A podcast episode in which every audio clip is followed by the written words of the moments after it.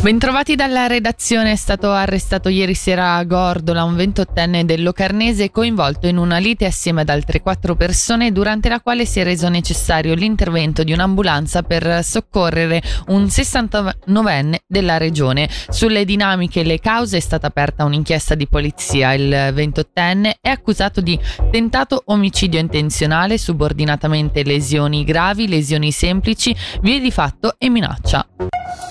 Verrà presentato oggi in seduta di Gran Consiglio il tanto atteso preventivo 2024 con la relativa manovra di rientro imposta dal decreto Morisoli. I dettagli nel servizio di Federica Bassi. Oggi in seduta di Gran Consiglio verrà presentata nel preventivo 2024 anche la manovra di rientro che mira, secondo gli obiettivi posti dal decreto Morisoli, a far quadrare i conti del cantone entro il 2025. La scorsa settimana era previsto un incontro tra governo e sindacati per discutere delle misure elaborate dalle autorità, incontro però rimandato a questa mattina, ufficialmente secondo il governo cantonale per potersi prima confrontare con i partiti, ufficiosamente secondo alcune indiscrezioni per evitare fughe di notizie prima della presentazione del documento o perché il documento stesso, malgrado le proroghe già concesse dalla Commissione Gestione, non sarebbe ancora stato completato.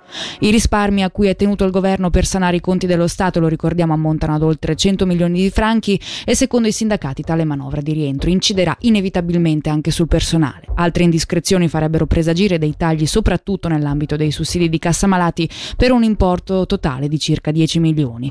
Ufficialmente la presentazione del preventivo e delle relative misure di risparmio è stata prorogata inoltre in attesa di notizie dalla Banca Nazionale i cui introiti potrebbero contenere il deficit a preventivo.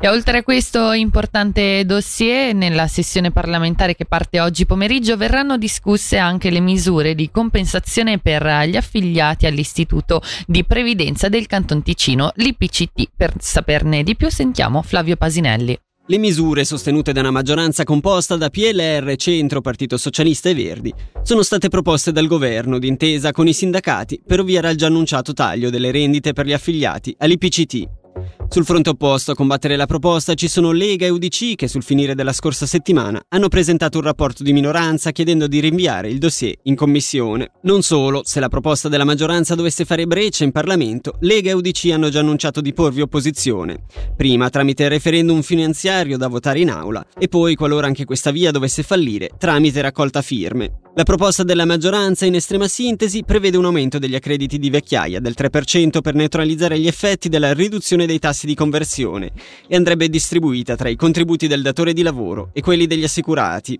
Secondo Lega e UDC occorreva invece più tempo per approfondire alcuni aspetti poco chiari della vicenda, a cominciare dalle tempistiche indicate dall'IPCT per i lavori. Infine, oltre ai due fronti parlamentari, ne rimane aperto un terzo, la piazza che è stata chiamata alla mobilitazione da RDP dalle 17 odierne, proprio davanti a Palazzo delle Orsoline.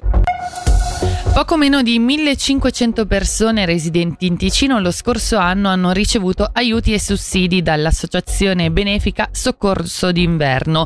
928 adulti e 570 bambini sono stati sostenuti con più di 900.000 franchi attraverso l'associazione che negli scorsi giorni ha lanciato la Colletta Stella, una raccolta fondi da destinare alle persone bisognose. Un'auto ha preso fuoco questa mattina a Sant'Antonino in un parcheggio esterno, le fiamme si sono rapidamente propagate danneggiando anche un secondo veicolo posteggiato a fianco. Sul posto sono intervenuti i pompieri di Cadenazzo e nessuno ha riportato conseguenze. Si è conclusa la quarta edizione di Sconfinare Festival, la manifestazione culturale di quattro giorni della città di Bellinzona che quest'anno ha registrato un più 18% sul numero di presenze. E ora le previsioni del tempo, oggi sul Ticino centrale meridionale, nuvolosità spesso estesa con possibili piogge a basse quote e temperatura massima a 17 gradi.